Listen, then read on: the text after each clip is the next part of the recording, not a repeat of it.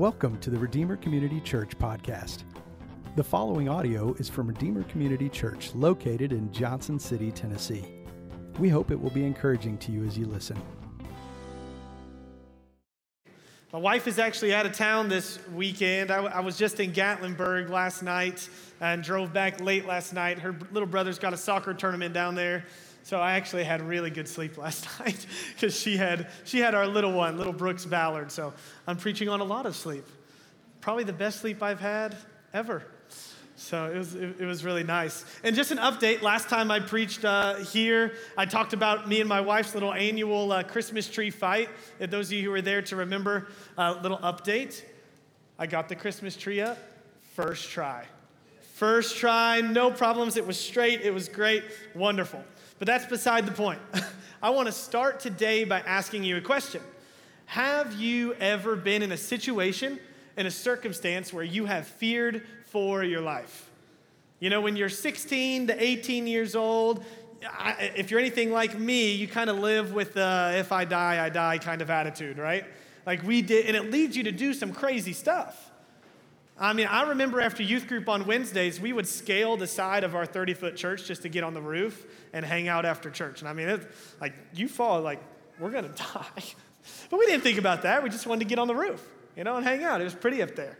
We'd go to parks and hang out, and I would walk on top of the monkey bars instead of swinging below them, right?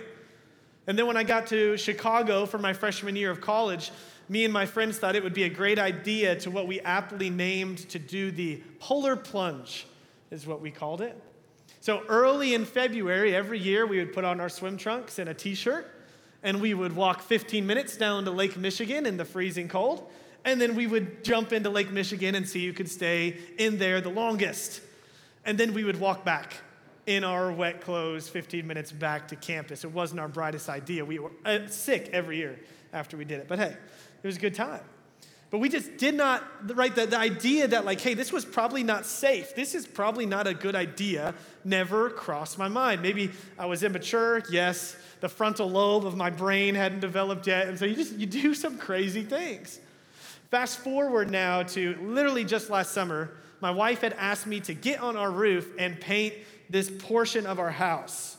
And I didn't think anything of it. You know, I'm not really fearful of heights. And so I put the ladder up. I climb up that thing so fast. I jump off the ladder. Our roof is metal, it's a little slick. And I kind of catch a glimpse of how high I am. And my knees start to shake. I'm like, oh, goodness. For this moment, I'm, I'm, I'm afraid of heights. Like, this is scary. I, have never felt this before. And so I quickly climbed down the ladder, called my friend who had rented, you know, one of those bucket trailers that, you know, the telephone workers use to fix the poles. And so I get that over to my house, level it out, get in the bucket, hit the up button, up we go. And I'm leaning over the bucket, still trying to paint this portion of my house. And although, like, I'm perfectly safe, I was even so safe in that moment. I like clipped, you know, it has a little clip, and I clipped it into my belt and everything. But I was still scared. I was still very fearful for my life. I was like, what, ha- what happens if I fall? What's going to happen to my wife? You know, she was newly pregnant. What happens if I fall and I live and, and I'm paralyzed? Like, these thoughts start rushing through my head.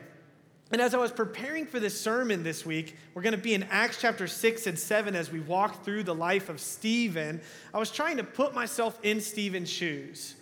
As he's literally like the walls are caving in around him. These angry people are, are coming with stones ready to kill him, and what that must have felt like. And the question I asked myself is how does that fear of, of losing our life fit in to our Christian walk? Because here's the reality for, for most of us in this room, we did not have to sacrifice a lot of uh, earthly comforts to follow after Christ. We didn't have to sacrifice our early comforts to pursue him, to walk, you know, in his salvation. That thought is very foreign to us. And we'd be amiss today if we didn't mention that there are people all over the world who do risk their lives on a daily basis to follow after Christ. There are people who risk their lives just to have a Bible in their house or to meet together in someone's basement and do so quietly because of the fear of, of, of, that persecution or being thrown in prison. Like, that is a very true reality for the world that we live in. But for us, in the circumstance we are, we don't feel that weight as much. You know, we walked into church this morning, most, most of us with Bible in hands, not afraid that we were going to be persecuted because we were holding the Bible. You know, we just had worship time singing as loud as we wanted to without fear of that persecution. But my goal today is not for us to feel or make you feel guilty about that. The Lord has you here in America where it is free to pr- preach the word of God, to, to worship for a reason. He has a purpose and plan for that.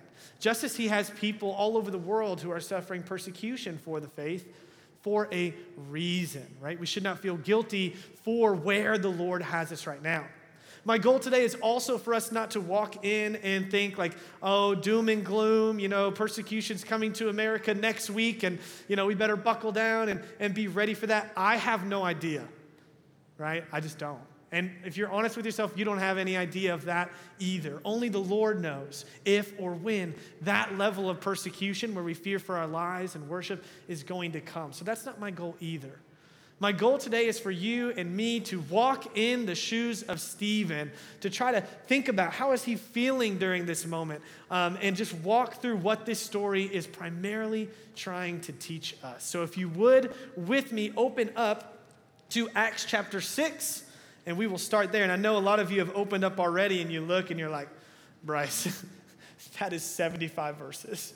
Acts chapter 6 and 7 is 75 verses. Yes, you know, set your clocks. We're going to be here for another two hours.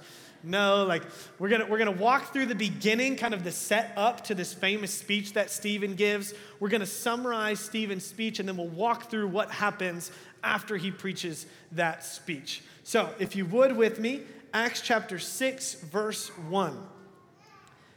Now, in these days, when the disciples were increasing in number, a complaint by the Hellenists arose against the Hebrews because their widows were being neglected in the daily distribution. All right, and so obviously we know early on in our study of Acts, the local church is coming together and they're pooling their resources and they're distributing it as they see need. Well, right off the bat here in the early church, there's a little, little bit of a cultural discrepancy, right? Um, which is very relatable to today. You have the Jews who spoke Hebrew, right? Those are the Hebrews in verse 1. And then you had the Jews who spoke Greek and were part of the Greek culture. That would be your Hellenists. And the Hellenists come to the apostles and they're like, hey, we feel like you are treating the Hebrews better than you're treating the widows of the Hellenists and this is a problem. We feel like they're missing out on the daily distribution. And so there's cultural, there's racial, even tension happening in verse 1. Well, let's look at the apostles' response. Verse 2. And the 12 summoned the full number of the disciples and said, It is not right that we should give up preaching the word of God to serve tables. This is what the disciples are not saying. They're not saying that the, the serving of tables, right, the distribution of you know, the pot of, of resources that they're using to help out the church is not a valuable ministry. That is not what they're saying. They're not saying, like, you know, us as preachers of the word and us as, you know, the ones who are really sharing the gospel and all that stuff. Like, we're more important than you and we're more important than, we shouldn't have to be bogged down by this. This is not what they're saying. They're not devaluing the ministry of the serving of tables. What they are saying is that their plate is full right? They feel like we can't do this well, what we've been especially trained and equipped to do in the preaching of the word, and do this ministry and the redistribution of, of wealth well. We, we, we, we're at our end. We are spread too thin. So they make a decision. They say this, verse 3 Therefore, brothers, pick out from among you seven men of good repute, full of the Spirit and of wisdom, whom we will appoint to this duty.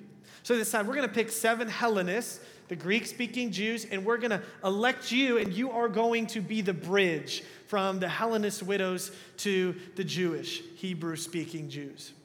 This was, this was their idea, this was their goal. They said, are, you know, basically, are you guys okay with that? And they respond, and they say this, verse 5 And what they said pleased the whole gathering, and they chose Stephen, a man full of faith and of the Holy Spirit and Philip, and I'm going to botch some of these names here, and Prochorus, and Nicanor, and Timid, I'm probably saying these all wrong, and Parmenius, and Nicholas, a proselyte of Antioch. Then they set before the apostles, and they prayed and laid hands on them. I love how the early church handles this situation.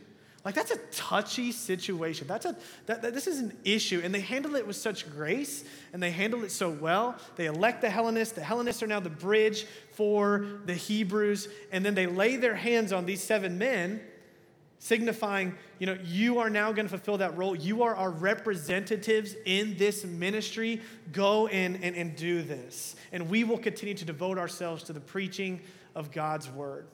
But notice in that list, after Stephen's name, it gives a little extra description.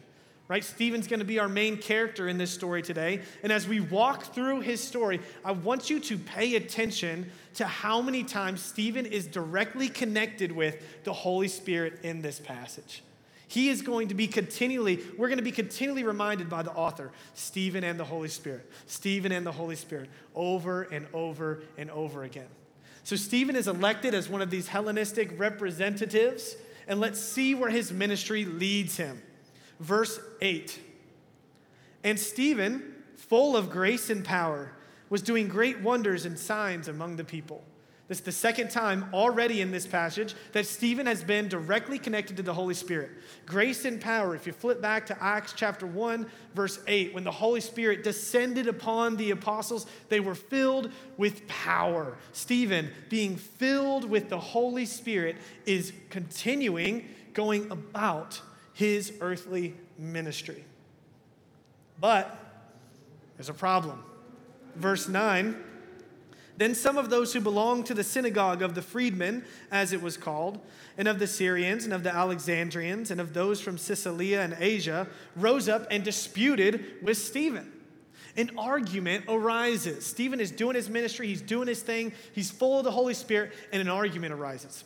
A dispute arises. They're not happy with what Stephen is doing.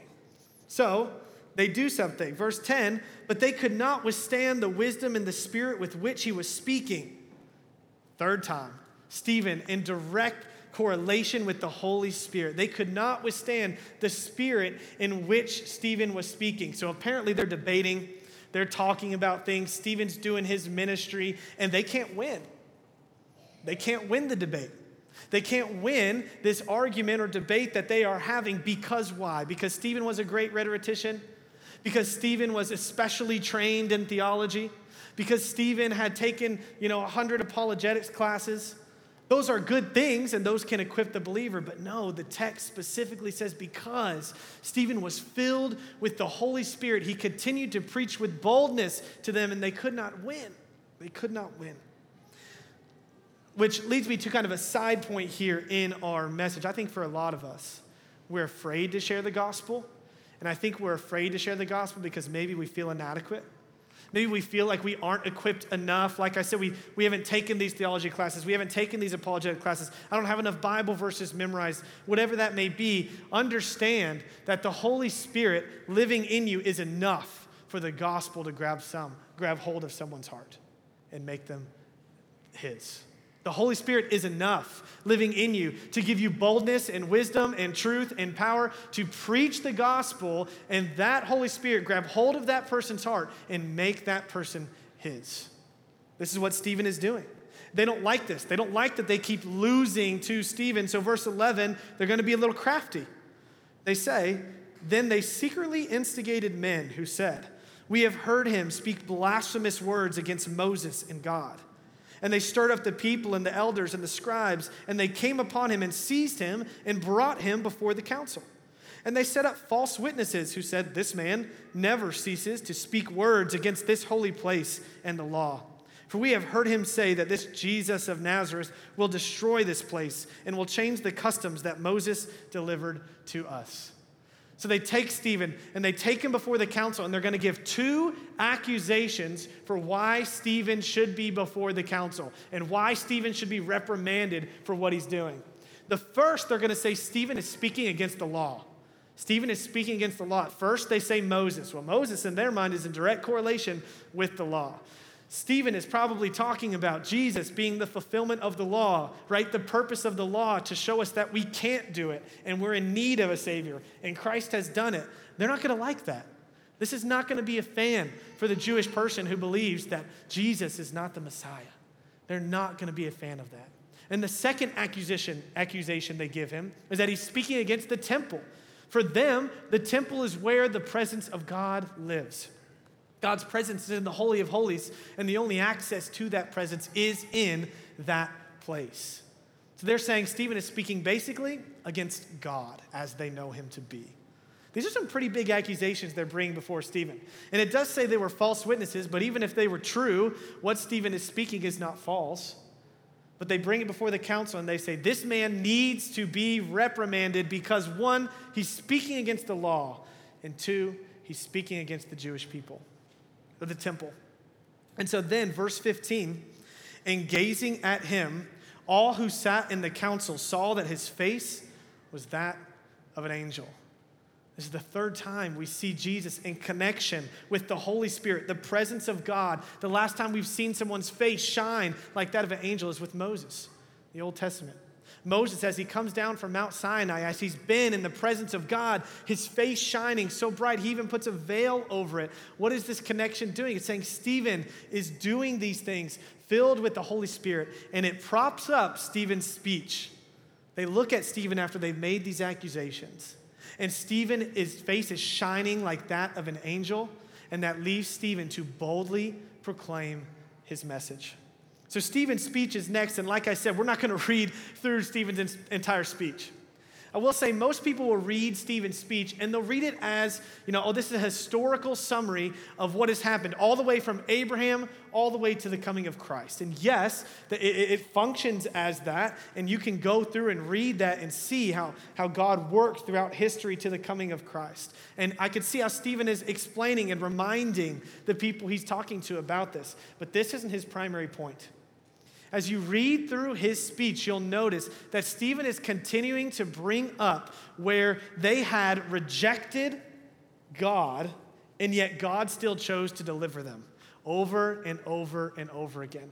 He's talking about people that God had placed over them as leaders, and those people were rejected by the people they were leading, and yet God still chose to redeem, to deliver Israel through those people.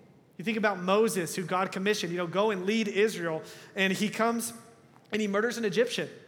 The next day, he's going and he's talking to the Jewish people who are fighting. He's like, hey, stop fighting. And they reject. He goes and he runs. But yet, through Moses, they are delivered from Egypt. He mentions Joseph, and Joseph, who again, being rejected by his 11 brothers, sent down to Egypt. And yet, through that rejection, God uses Joseph to deliver his people from famine. And then he culminates with, of course, talking about Jesus Christ, the one that we ultimately, all of us, rejected as our leader, as our God. And because of that, he was crucified. And yet, through the ultimate act of rejection, we see the ultimate act of deliverance. And so, Stephen gives this speech showing them all these areas where they have rejected God, and yet he still chose to deliver his people. But he ends his speech pretty boldly. At the beginning of his speech, he says, my brothers and fathers, you know, he starts very respectful, very calm. But as he goes throughout his speech, he gets a little more pointed, he gets a little more bold, and it leads us to the end of his speech in chapter 7, verse 51. He says this You stiff necked people. Wow, that's a, that's a grave change from the beginning, right? You brothers and fathers. Now it's you stiff necked people, right? You people who can only see your way and one way. You people who can't look up and see God and how He's been using uh, his, his chosen people throughout history to deliver. You can't see it because you're stiff necked. You only see one way. Uncircumcised in hearts and ears, they're really not going to like this, right? Circumcision being a sign of, of salvation, an outward sign of following after God. And he says, You know, you might be circumcised on the outside, but your heart is uncircumcised. You have not been changed by the person of Jesus Christ. You stiff necked people, uncircumcised in hearts and ears, you always resist the Holy Spirit. As your fathers did, so do you. Which one of the prophets did your fathers not persecute? And they killed those who announced beforehand the coming of the righteous one, whom you have now betrayed and murdered, you who received the law as delivered by angels and did not keep it. Those are some pretty bold words. Stephen stands very boldly in proclaiming and saying, like, This is, this is what your history has shown rejection, and yet God still choosing to deliver. And in the ultimate act of rejection, you rejected Christ. This is not going to make them happy. Look at their response, verse 54. Now, when they heard these things, they were enraged and they ground their teeth at him. It gives me like chills, it gives me goosebumps when you think about that. It's like, oh, they're so mad, they're grinding their teeth. But he, full of the Holy Spirit, the fourth time, we see Stephen in direct correlation with the Holy Spirit. He's full of the Holy Spirit in this moment. Gazed into heaven, and he saw the glory of God and Jesus standing at the right hand of God. This is unique. This is one of the most unique verses in all of the New Testament. The New Testament only mentions Christ as sitting next to the right hand of God the Father. But yet in this verse, Christ is standing next to the right hand of God the Father. So, what's happening here? Obviously, this is significant, right? The only time that we see this, this has some weighty meaning to it. I encourage you, it's really fun to study. Pop up a commentary this, this week, check it out. But, but basically, kind of the three views of this is either one, Jesus is standing as judge. He's standing and saying, The people that are accusing you of not following after me are wrong. And so he stands in judgment of them. The second option, Jesus is standing as an advocate for Stephen. Jesus is standing and saying, What you're saying is true, and I am behind you, and I am standing with you in the moment of this persecution. And your third option is Jesus is standing as a welcome.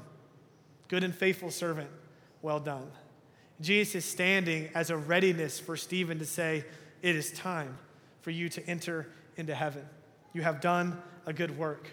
Whatever side you choose to, to fall on, whatever opinion you have here in this moment, it is very, very significant that Christ is standing with Stephen, standing with him. Stephen is not alone. Verse 56, he decides to exclaim to them and tell them what he's seeing. And he said, Behold, I see the heavens opened and the Son of Man standing at the right hand of God the Father. He mentions Son of Man. Son of Man is also a statement that is only used by Christ. This is the only other time in the New Testament where Christ is mentioned as the Son of Man. Christ is the only one who claims himself to be the Son of Man, but yet Stephen is saying, Here's the Son of Man standing next to the right hand of God. This is going to make them mad. They do not believe that Jesus has been risen from the dead. And yet Stephen exclaims that he sees him as a risen person from the dead. This is really going to be the climax of the story. Verse 57 But they cried out with a loud voice.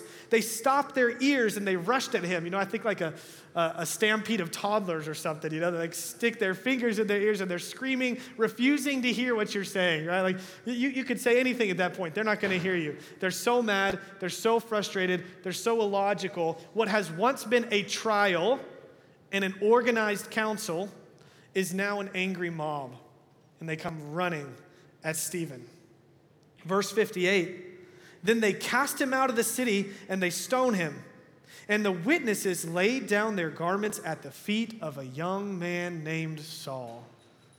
In this moment, the persecution of the church, the hinges are wide open. This is going to lead to widespread persecution for what we have seen since the, this moment to now. This opportunity, this, this circumstance led to the church being persecuted for all of history from that point to here. Verse 59 And as they were stoning Stephen, he called out. Now pay attention to these next two quotes. Because what Stephen cries out, again, directly connects him to the Holy Spirit and the person of Jesus Christ. What Stephen cries out is very similar to what Christ cries out on the cross right before his death. He says this He calls out, Lord Jesus, receive my spirit. And falling to his knees, he cried out with a loud voice, Lord, do not hold this sin against them. And when he had said this, he fell asleep. Brothers and sisters, if we are not to prepared to die with Christ, we are surely not prepared to live with Christ. I must make a caveat when I make that statement because I think that statement can, although being true, can be dangerous. Because when I make that statement, if you're not prepared to die with Christ, we are surely not prepared to live with Christ, our first reaction is to rely on our own strength. Our first reaction is to say, No, I, I will. I, I love him too much. I'm too dedicated to him. In my power, in my strength, I will be willing to give my life for the person of Christ. And, brothers and sisters, I promise you, if you are relying on your own strength in that moment of persecution or trial, we will fail. We will run. We will hide because it is not in us. Our own strength cannot bring us to that point. Think back, rewind to the person of Peter before he is filled with the Holy Spirit. We see Peter at the end of the Gospels, and Jesus is like, Hey, Peter, you're going to reject me. And Peter's like, No, I would never. I'm too dedicated to you. I love you too much. I would never do that. And then, yet, here we see Peter deny Jesus not once, not twice, but three times. Peter, in the midst of relying on his own strength to follow after the person of Christ, fails. Fast forward to the beginning of Acts. And we see Peter receive the Holy Spirit. The Holy Spirit descends upon Peter, and all the power and the grace and the wisdom and the truth that come with the Holy Spirit, as he descends upon Peter, all of a sudden, Peter turns, he preaches a bold gospel message, and 3,000 people come to know the Lord that day. Why? Because Peter was a good rhetorician? Because, because Peter was trained theologically or apologetically? No, because Peter had the Holy Spirit living in him, something different than what he didn't have before. Brothers and sisters, the same Holy Spirit that lived in Jesus as Jesus denies the temptation that Satan offers him in the desert is the same Holy Spirit that lives in you. The same Holy Spirit that lives in Peter as he's bold to preach the gospel to 3,000 people and they come to know the Lord is the same Holy Spirit that lives in you. And the same Holy Spirit that Stephen is connected with. This entire passage is the same Holy Spirit that lives in you. And because we are not alone, and only because we are not alone, only because we are filled with the Holy Spirit, and being filled with the Holy Spirit, directly connected to Jesus Christ in his life, in his death, and his resurrection, can we boldly exclaim, Yes, I'm prepared to die because I've been crucified with him. And yes, I'm prepared to live because the Holy Spirit now lives in me.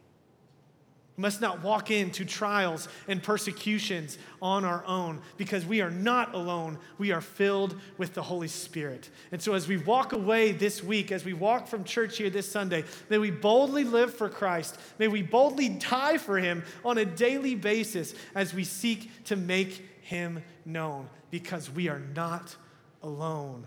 We are filled with the Holy Spirit of God. Let us pray. Heavenly Father, we thank you that we are not alone. We thank you that you have sent the Holy Spirit upon us to unite us with your Son in his life and his death and his resurrection. Father, I pray that as we walk away from church today, that we would be reminded that whatever trial may come, whatever persecution may come, we can boldly walk into it because we are not alone, because we are filled with your Spirit. May we rest in that truth today. In Jesus' name, amen. Thank you so much for listening to this audio from Redeemer Community Church in Johnson City, Tennessee. You can connect with us and find out more information at redeemercommunity.com.